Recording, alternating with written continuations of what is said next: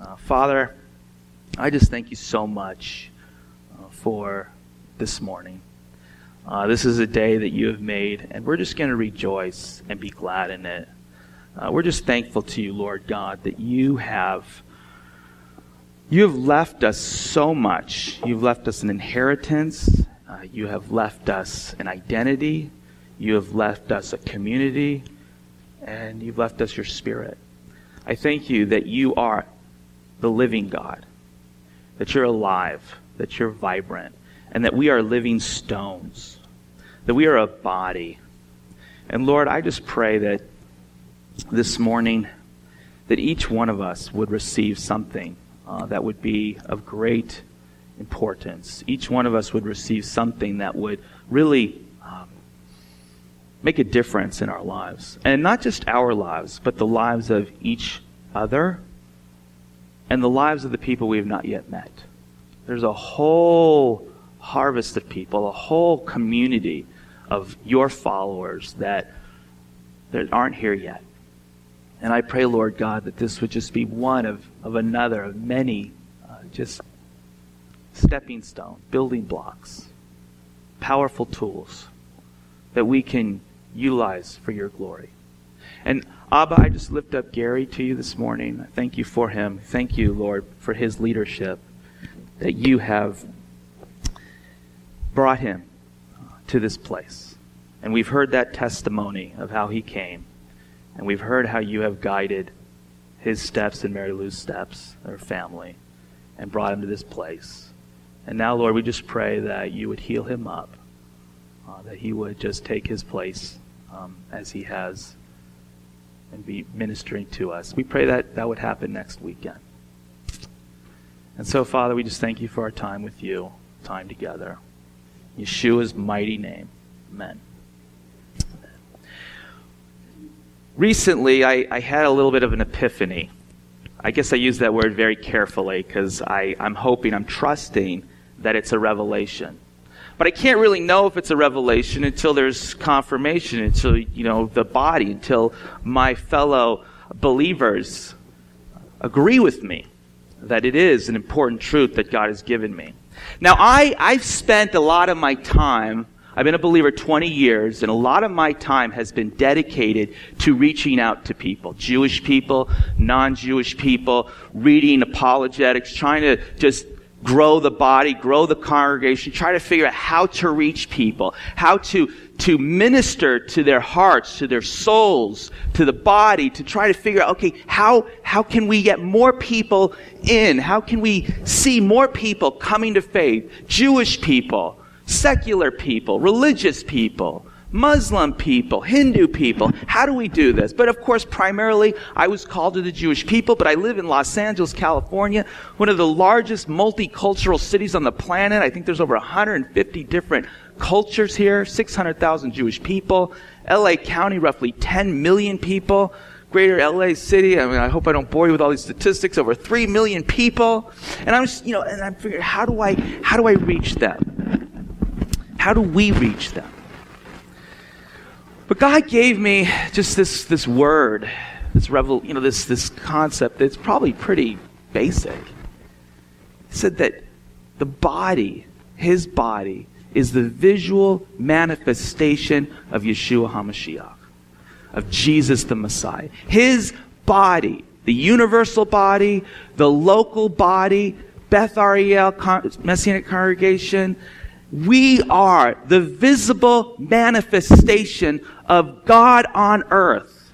Now, if you're a believer in Yeshua, then you are a child of God. If you've put your trust in Him, if you believe that by His blood shed for you, He rose from the dead on the third day, that you are a child of God. It says that in Romans 8 14. But you and I together, we are living stones. He says, All men will know that you are my disciples if you love one another. We are the visible manifestation of Messiah on earth. I just, I don't know, does that impact you? I just kind of, when that hit me, I mean, I've heard that truth. Maybe you have too, but when that hit me, it was like, whoa. You know, until the Lord returns and we see him, and we will. Says that. And I hope you and I, I believe it, I hope you do too. But until we see him return, you and I, we're it. In terms of visibly seeing the Lord, his work, his life, living, because we are being conformed into his image. His life should be expressed through us. But we are his body. We are that visible picture. And you know, I've started looking into this a little bit more the church, the congregation. And I've noticed something very kind of difficult to process for me. And that is that the congregation, the body of Messiah in North America, is not growing. It's not growing. Statistically, over the last 10 years, we have not grown. As many people as are coming into the church, into the congregation, that many are leaving. That is a statistical truth. Some are getting bigger, while others are shrinking. 80%, 79% of congregations all over North, Carol- uh, North Carolina, I don't know about North Carolina, but North America, North Carolina is actually seeing a boom. But in North America, 79% are diminishing, declining. Of the 21% that are growing, 17 is by transfer growth. That means believers just going from different communities. And 4% are growing because of new believers. The median church size is about 75, the average about 180. So that's what we're facing. Why is this happening? Normally, I don't think about these things. I think about how I need to get individual people saved. That's normally where my mind is at. But lately, God has really moved me to a different place. I'm starting to think about the body, the body that I'm a part of. I'm not in South America. I'm not in Asia. I'm not in the Middle East where there's growth. I'm not in Vietnam. I'm here in Los Angeles, in North America. What's going on? And Lord, how do you want me to be a part of the solution? How does God want you, yes, you, to be a part of the solution? That's what we want to talk about. That's what I, that's what I believe God wants really for us to talk about here this morning and, and hopefully beyond, if I can be so presumptuous. And I think that, that really the, the issue is really simple. It's discipleship. It's discipleship. It's truly being a disciple and discipling. It's not just coming to get, but coming to get to give coming to learn and to be equipped. I love your mission statement. I love, first of all, the fact that you project it, and I love what it said. And I, I took two words down equip and serve. That's awesome. That's a Gen X term, by the way. Awesome. Equip, come be equipped, and then serve. That's powerful if we don't just use them as words. And I believe the Apostle Paul, some say Rav Shaul, the called out Pharisee of Pharisees who was brought out and who went and planted many, many communities of faith. He wrote a book called Ephesians. He wrote this book near the end of his life in the around 61 AD in his first imprisonment. And in this book, I believe you know the first 3 chapters really do focus on our identity in him. But then he talks about the body and he talks about discipleship. And so I want to look at Ephesians chapter 4 and see this powerful, really system. And I, I use the word system very carefully because when we think of system or program, then man's logic sort of gets infused into it. Man or woman, I don't want to be prejudiced here. Women's logic, too, can mess things up just as much as man. All of us our logic gets infused into it. So we have to be careful with the word system, but I think what the apostle Paul is doing is he's giving in Ephesians 4, 1 to 16, a very powerful system for men and women to engage in that will hopefully energize and empower the body of Messiah. Empower the body of Messiah that he is so desirous. You know, he's already, by the time he's written the book of Ephesians 2, he's already gone on the mission trips that have been recorded in the book of Acts. He's nearing the end of his life and he's really just, he's saying, I just want to see you guys. I, I can't be with you anymore. I can't just feed you forever. In the same way the Lord left after three years, can no longer feed his disciples. They had to go be apostles. He's saying pretty much the same thing. I can't feed you anymore. You have to start discipling. You have to do the work. Let's look at Ephesians chapter 4. Ephesians chapter 4, verse 1.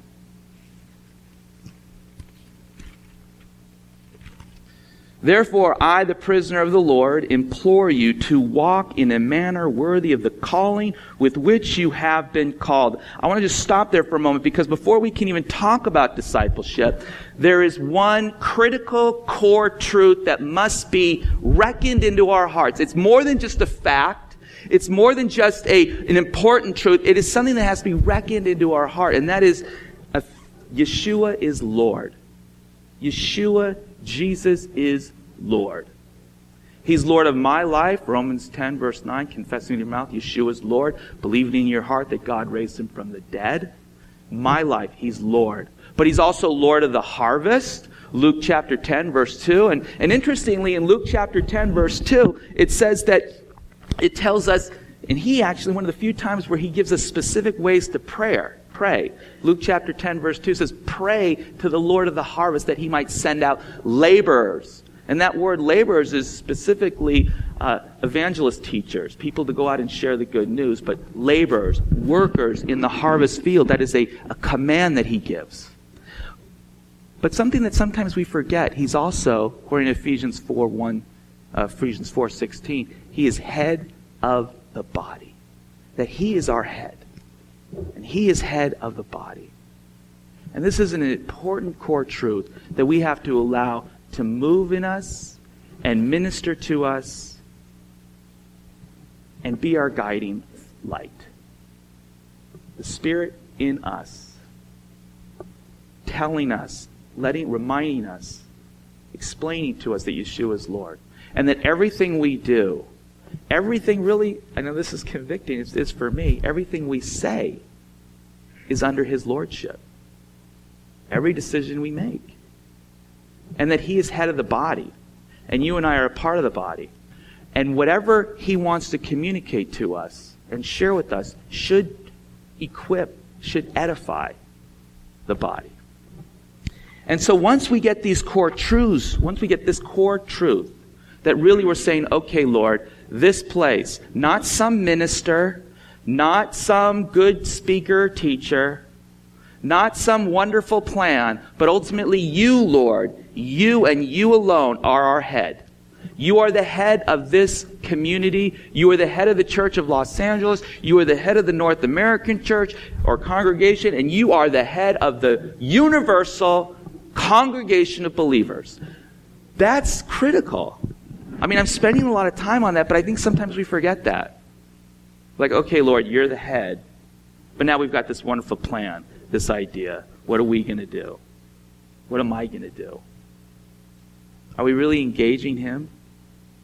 Are we really asking for His, not just blessing, but are we really following what He has to tell us and teach us? Well, in Ephesians 4 1 through 16, this system, this idea of discipleship, is what I call the, the lifts system. So if you'll look at the slide uh, above me, it says Yeshua lifts his body. And there are five responses. Once we understand that these responses in of themselves have no power, but they are fueled by the headship and the lordship of Messiah, once we understand that, then I believe these are the five responses to that great core truth that if we employ them and just sort of participate with the Spirit moving and working in us through them, I believe that God will do some radical things in his body. The first is listen. Listen. Ephesians 4 1 through 6. Listen to the Lord. Got to get back there here. Ephesians 4 1 through 6.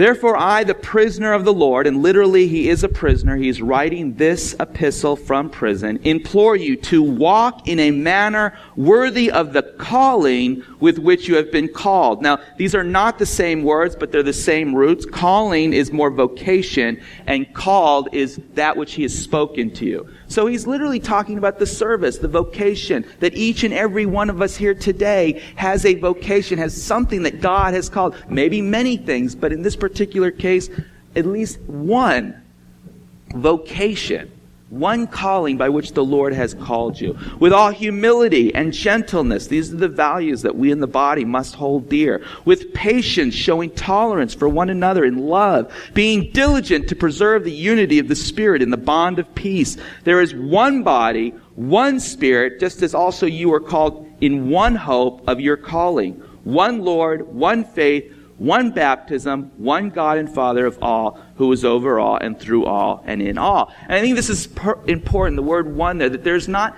divergent views, visions, plans, but that there really is one call, one body, one faith, one baptism, that we all come together under the headship of Messiah, and He really has one purpose and one goal, and that is to build up His body for the manifestation of His glory that he might see many souls with him for eternity. You know, his body will be with him for eternity. The work we do of harvesting is really temporal. And what is the core, the key? It's listening. I like that word call, that the Lord is calling. And the first thing is, is are we listening? Now in Mark chapter 7, verse chapter 7, there's what's the story of the transfiguration. Transfiguration is really a powerful picture of, of what Yeshua looks like in his glorified state. And he took Peter, James, and John up there with him, and he revealed himself. And the, God the Father, you know, God the Father didn't audibly speak too many times in Scripture, which is very important for us, I think, because if God the Father didn't speak too many times in Scripture in an audible voice, then maybe we need to be careful every time we might hear or think we hear God the Father.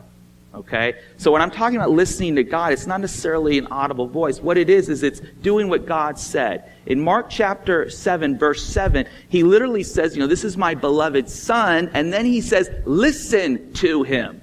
So if this is what the Father is telling us, then this should be the first really core response to the truth that Yeshua is head of the body. That together we should be listening to him. And I have kind of, I use a, an alliteration. I like, I like acronyms. You know, Yeshua lifts his followers. The first one is listen to the Lord. And I also like alliterations. It's just sort of a way that for us to, and for me uh, personally, to try to remember things. And I have what I call the four T's. The first one is turn up. Turn up to the Lord. Worship Him. And that's what we did today in a beautiful way. I mean, we worship the Lord. We're just turning to Him. And in a way, turning to Him is recognizing. It's always starting at the place of recognizing that He is Lord. He is head. He is the King of my life. You know, sometimes, even though, you know, we pray the prayer and I believe in eternal security, you pray that prayer, you're saved, God, the Holy Spirit indwells your heart. But you know what? It's important. Every, it's important to just magnify Him as King Say, You're king. And turning him in worship. You know, one of the things, too, is when I start worshiping the Lord, I don't know if this happens to you. I'm always a little nervous about it because all of a sudden the Lord starts talking to me. You know, maybe it's Bible verses. Maybe it's a remembrance of something I did wrong. Maybe it's a remembrance of something I did right. And I want to write them down or look them up. You ever been in a, a worship service and you all of a sudden start uh, writing things down or sitting down. And people, I'm always afraid people are going to look at me like, why are you writing things down during worship? You should be worshiping the Lord. I don't know if, uh, if, that's, uh, if that's your, uh, if that's something that happens to you, but I think that's okay. I think that's part of when we're turning to the Lord, even when we're doing it corporately. You know, when you worship the Lord corporately, it's powerful. And God may be saying things to you. And maybe that is a time just to jot some notes. Don't call attention to yourself, but me taking some notes. But in your private time, when you're listening to the Lord, tune into what He's saying through His Word, through the thoughts, through the things that you've been equipped with in Bible study. Also, take notes. You know, I just started journaling. I mean, really journaling. I always had a hard time journaling in the past because I never really understood it. And so what I would do is I'd wake up in the morning and I'd start going, okay, at 8 o'clock I woke up. I had my Froot Loops. I'm going to call these people. I forgot to call these people, you know, whatever. But after a while, I just be like, whoa, I, I just can't write all this. But now I just, I get in my quiet time or throughout the day when I'm, when I'm just sort of alone with my thoughts, which maybe is a little more than it should be. and I just start writing things down. Some people use uh, their phone or a recorder and they just start jotting messages. You'd be surprised. Now, when we take notes and we write things down, we have to share them with others. And that's part of being part of a body. Another mature believer, an elder, an idea, a thought, something that comes to you. You can't keep them all to yourself because some of them may be wrong. But some of them may be right. And so sharing. And when you share it, you build up the body. I'd like to think that when I shared with you earlier about how God just gave me that word that, that we are the visible manifestation together, corporately. We sink or we, we, we rise or we fall together by the power of His Spirit because He is our head. I'd like to think that that's exciting to you, that that's a, a cause to come and be a part of this fellowship, to be here. And so we need to turn to the Lord in worship. We need to tune into what He's saying. You know, Blackaby, who we, uh, when we went to Camp Sar Shalom two years ago, we went through experiencing God. And he said that if you're not experiencing or hearing God, then there is a problem at your core, at the core relationship, at your core walk with Yeshua, with Jesus. And again, that doesn't mean audible voices. That doesn't mean visions. That doesn't mean that you're healing people or walking through and seeing neon signs. What it just means is that you're taking a moment and you're hearing what God has to say. Jot it down and share it in community. Some of the things, again, may not be accurate, but some of those things will build up and edify. Because we serve a living God. Recently, I was in Reno. We were at a memorial service and uh, for, for Lisa's mother, and we were staying at a home. And on one of the, the shelves was a Buddha. Now I'm staying in somebody's home, so I just kind of look at it. Okay, you know, everybody's got their own little thing, and so I don't, you know, want to make waves. But I found out later that somebody took the Buddha from my house and turned it around, and faced the wall. Now this Buddha was a and, and was a was a wood object. It was a wood idol, and it, it couldn't turn itself back. But it reminded me that although some people worship idols and stones, we worship the living God, the living God of Israel, and He wants to speak to us. The second response is gifts. We need to learn our gifts. I'm sorry, my mic is falling down here. We need to learn our gifts. And our elders, I believe that it's important for elders just to, one of the things that they desire to do is to start to organize our local body as well as the universal body based on these gifts. Let's look at Ephesians chapter 4 verse 7. But to each one of us grace was given according to the measure of Messiah's gift. Therefore it says, when he ascended on high, he led captive a host of captives, and he gave gifts to men. Now this expression, he ascended, what does it mean? That he also had descended into the, pow- to the lower parts into the lower parts, and he gave some, excuse me, into the lower parts, um, and he who ascended far above the heavens, so that he might fill all things. And he gave some as apostles, and some as prophets, and some as evangelists, and some as pastors and teachers, for the equipping of the saints for the work of service. And so God Yeshua has given gifts. Now, I like that sort of lead in that Paul gives that he descended to the lower depths, but he also to the higher. He ascended to the highest heavens. And I think what that really is saying is that he has the power to give gifts. He fills all things, and his gifts matter for eternity. He's not just one of many gods in a pantheon of gods that is sort of doling out gifts to kind of keep his followers happy. No, he is the God of gods, the Lord of lords, and the King of kings, and he has given each and every one of us gifts. Now, in this particular passage, it's talking about ministerial or office gifts the office of apostle, the office of teacher, the office of prophet. There are other passages like Romans 12 that talk more about what some call the grace gifts, the gifts of help, the gifts of mercy, the gifts of service. There are other areas where are, there are the universal gifts in 1 Corinthians 12. But regardless, each and every one of us has a gift. And whether we have a gift of teacher, or we have a teaching gift, or we have a gift that supports the gift of teacher, you and I need to learn those gifts. You know, and a lot of us, I think, we get a little wearisome or, or fearful of these gifts. Because when we start to look at them, we don't really understand them. But at the very least, what is the gift of apostle? A gift of apostle is somebody who sends, who starts new things, new ministries, new small groups, new congregations. A teacher is somebody who clarifies and teaches the Word of God. An evangelist is somebody who shares and preaches the gospel. A prophet is somebody who, who just gets, who understands things a little bit clearer, the Word of God. Uh, somebody who helps to reveal truth and also keeps people or communities from going off into heresies or, or, or divergent truths. And a pastor is somebody who tends and shepherds uh, the flock of God. As I share these gifts with you, maybe some of them are resonating with you. Maybe you're saying to yourself, I don't know my gift. The Lord wants you to know your gift. Why? For the equipping of the body, for the equipping and service. Sure, we can do a lot of different things in our own strength, and we can help this local congregation, or we can help our fellow brothers and sisters. But when we're ministering in our spiritual gift, a gift that the Lord has given and put and impressed upon you, then you then there's power. There's power in that and great blessing to the rest of the body. And that's again where elders come in.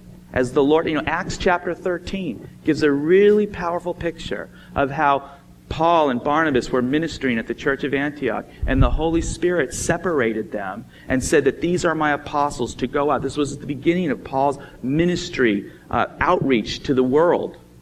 And he separated, the Holy Spirit separated them. But then the church, the body, the congregation confirmed. And so we receive, we learn our gifts, and we shouldn't be doing it in darkness. We should be doing it under the guise, the guidance of mature believers who then help organize us and give us opportunity to minister those gifts. Which leads us to the next, the next uh, response, and that's live in fellowship. Live in fellowship. Sort of a transition you know, that we think of listening and learning our gifts as more independent or done in small groups, but living in fellowship, coming, ministering, sharing, serving the body. Again, we are the visible manifestation of the, in, of, of the Lord Yeshua. All men will know, all people will know that you are my disciples when you love one another. When we're ministering our gifts, we are reflecting who our head is the Messiah, when we're ministering in our spiritual gifts, when we're ministering within the context of the body, when we're living in fellowship. Now, I know today it's hard to live in fellowship. It's not like back then or back when Yeshua had his 12 disciples and they were hanging out together all day long. We have work, we have jobs, we have busy schedules, we have responsibilities. Have you put those underneath the headship of Messiah? Have you? Have I? In other words, yes, you have a busy schedule. I have a busy schedule. We have families. But have we made our fellowship? Have we made the body a priority? And I'm not just saying the whole body, but maybe parts of the body, maybe a small group.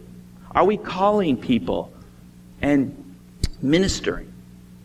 Are we sending out an email, a text? Are we, if God has put on your heart to have people over to your home, this holiday season, this Hanukkah season? Are you doing that? See, connection can be creative, but we need to connect with the body. This is not, if, if your experience, your experience is just one Sunday a week, then that is not enough. That's not living in fellowship. But how do we make that change? It starts with listening to the Lord. Listen to Him. Ask Him Lord, how can I be more connected? Put your schedule before the Lord and say, Lord, my schedule is busy, but I know connecting with the body is a priority. What do you want me to do? And let Him go through by the power of His Spirit and start to help you, help me prioritize things that matter. Prioritize things that matter. And of course, your family is part of the body and connecting with them is a priority. So I don't want anybody to go, well, what about my family? No, family obviously is critical. You know, I have my, my uh, sons here today. I have my three older boys right here Elijah, Isaac, and Joseph. They're right here. They're very important. They're becoming young men. I'm very excited about what the Lord is going to do in their life, and they're also part of the body. Uh, they've all professed the faith in Yeshua. They've all been mikvad, and I'm excited to see what the Lord is doing, and they are a priority. And when I connect with them, I am connecting with the body of Messiah. Our family is part of that living stone. Unleashing our testimony. Unleashing our testimony. The body must be a body that projects itself out to the world. We have to let, as we listen to the Lord, as we learn our gifts and our place in the body, as we fellowship and love each other, there should be a testimony that goes out to this world. Not just an intellectual testimony, like Isaiah 53 and taking Isaiah 53 and, and logically going through. And, and that is powerful. I'm not here to minimize that. That's powerful, and that's what I do. I show people how the verses of Isaiah 53 powerfully reflect and show who the Messiah of Israel would be. And of course, I believe that he's Yeshua of Nazareth, God the Son, putting our faith in him. That testimony is important. But the testimony of how God has radically altered your life for the better is as important, and I would dare say even more important. How you're listening to God, how you have a place in not just this side, but all eternity. How you have a fellowship that loves you and you love. How you have a place that matters, a calling, a purpose, unity of faith, unity of spirit. That should matter to the world. You know, Emerson says that men, women live lives of quiet desperation. On the outside, they may look good. On the outside, and the inside, they're looking for truth. They're looking for meaning. They're looking for purpose. And yes, logic counts. Intellectual discussion is important. But how is the living God making a difference in your life? I think that's a powerful witness. I think that's a witness that people might just fall on their face and say, your God lives, as it says in 1 Corinthians chapter 14, 23 to 26, when they see that. When they see that radical transformation. I had a meeting with a pastor from Nepal. This pastor was a, really an amazing man. You know, he's now heading up a homeless shelter in on Saticoy near Woodman. An amazing testimony. He came to faith. He was a, a Hindu, a worshiper of idols. He came to faith because he believed that our God, the living God, was after him, both through the personal witness of his brother, as well as through reading scripture, as well as just God ordained coincidences in his life. He came to faith, and he, his father, kicked him out of the house. He found a pastor, and the pastor first let him just help in cleaning the sanctuary, in helping with serving food and, and just putting things together. But the pastor saw something in him, and before you know it, he's going off to Bible school. He becomes a pastor. He plants 10 churches. You see, his testimony is being unleashed. He's on fire for the Lord. He's doing amazing things. And you know what happened to him? The communists who were trying to take over Nepal got wind. And they drove him out of the they drove him out of the church of Nepal. They drove him out of the country. He's here under political asylum. But those 10 churches, they're still living. They're still thriving. They're not just surviving, they're vibrant. Why? Because he taught his people not just how to, where the fish is. That's important. But he taught them how to fish. You know, you feed, you feed a man a fish or a woman a fish, you feed him for a day. You give him a rod and reel, you feed him for a lifetime. He's here. His heart is for Nepal. He's serving here as a minister at a homeless shelter. He's trusting the Lord for when he can go back to Nepal. But right now, those churches are living. They're alive. They're surviving. There's good men and women ministering because they know how to fish. They've been given a rod and reel. And it's not just about being given a rod and reel, it's about understanding your inheritance. Your inheritance is to have a vocation. Ephesians 4 1, the calling by which you've been called. Listen, learn your gifts, live in fellowship, unleash your testimony, and finally, launch. We need to launch people. Just, you know, drop kick them. No. We need to send, sending, sending. We have to start to think in terms of, okay, yeah, we want to build up our local congregation. But every once in a while, somebody special comes into a congregation. Somebody or some people. We should want them to come to this fellowship, this congregation. We should want them to come in. And we should be looking to send them out. You know, when Paul and Barnabas came to the church in Antioch, the congregation, I am sure when the, when the Holy Spirit, I, I almost would, would just guarantee that when the Holy Spirit separated those two and said, they're going, I have a feeling that the pastor of that congregation wasn't all that excited about it. I mean, can you imagine having to get rid of, you know, send, I mean, in a way, I'm sure he was. But in a way, I mean, who would probably minister better in your congregation than if we had, you know, the Apostle Paul here for about two years, which is about the amount of time I think he spent at Antioch. But then the Holy Spirit separated him and Barnabas, and they had to send him, and they had to be obedient. And you and I, we need to be looking. I'm praying. That's part of my prayer. Yeshua said, pray to the Lord of the harvest that he would send out workers. And some of those workers don't come back. Are we ready to do that? Is somebody gifted, dynamic, talented, who we just know God wants them to go somewhere other than spend, you know, other than here? I mean, this is an equipping season for them, but at some point we've got to send. Are we ready to do that? I think a lot of times we hold on to that person. And I'm not saying that person shouldn't be held on to. This is where listening to God, a work of the Spirit, understanding our vision comes into play. Of course. That church, that congregation at Antioch, they sent them off. Will we? Will you? Those are the five responses. And as I think of our children, as a matter of fact, it's one thing, you know, they've, they've become believers. They've been mikvah. They understand the truth. But are they learning how to really have a relationship with the living God? You know, are we just giving them religion? Bunch of rules, do's and don'ts. Do this, don't do that. And when they do the wrong thing, we're getting upset. And when they do the right thing, we're good, we're happy. Or are we really teaching them about a relationship? that God lives in heaven, He lives in their heart, He lives in this fellowship. And when you come here, you can experience the living God. Are we teaching them that? Are we teach are you and I believing that? Are they learning their gifts? Are you learning your gifts, being equipped? Are you living in fellowship? Are you desiring the fellowship?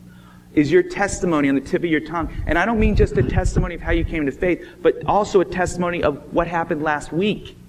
When you run into an unbeliever or somebody who does not yet know the Lord, are you able to say, This is what God is doing in my life? And excited about it? And finally, sending. And you know what the uh, Count von Zinzendorf, that's a kind of an interesting name, the Moravian church, they said, you know, we should be ready to be the answer to our prayers. Maybe as you pray for workers to go into the harvest, maybe you're that worker. I have a vision. I hope it's from the Lord. I have a mission. I would like to just see congregations start to spring up all over the valley. Maybe they're really, maybe congregations a little bit lofty. Maybe just small groups. Small gatherings, people getting together in Starbucks all over, praying, learning their gifts, being disciples all over LA, all over North America, all over the world. LA, Los Angeles, the Messianic congregation, this area, we should be the most, I don't want to be proud, but why can't we be the most influential? Or one of the most? I'm willing to share it. One of the most influential Messianic centers at this time on this planet. We have to be ready to release. We have to be willing to, to listen, to learn, to live, to unleash and launch. And that may mean humility, humbling ourselves, gentleness, patience. I may mean that I might have this big dream, but it might not be satisfied through me. It might be satisfied through one of them, or not at all. Because the congregation may say that's not where we're going. Point is, is let's be bold for the Lord. Let's pray.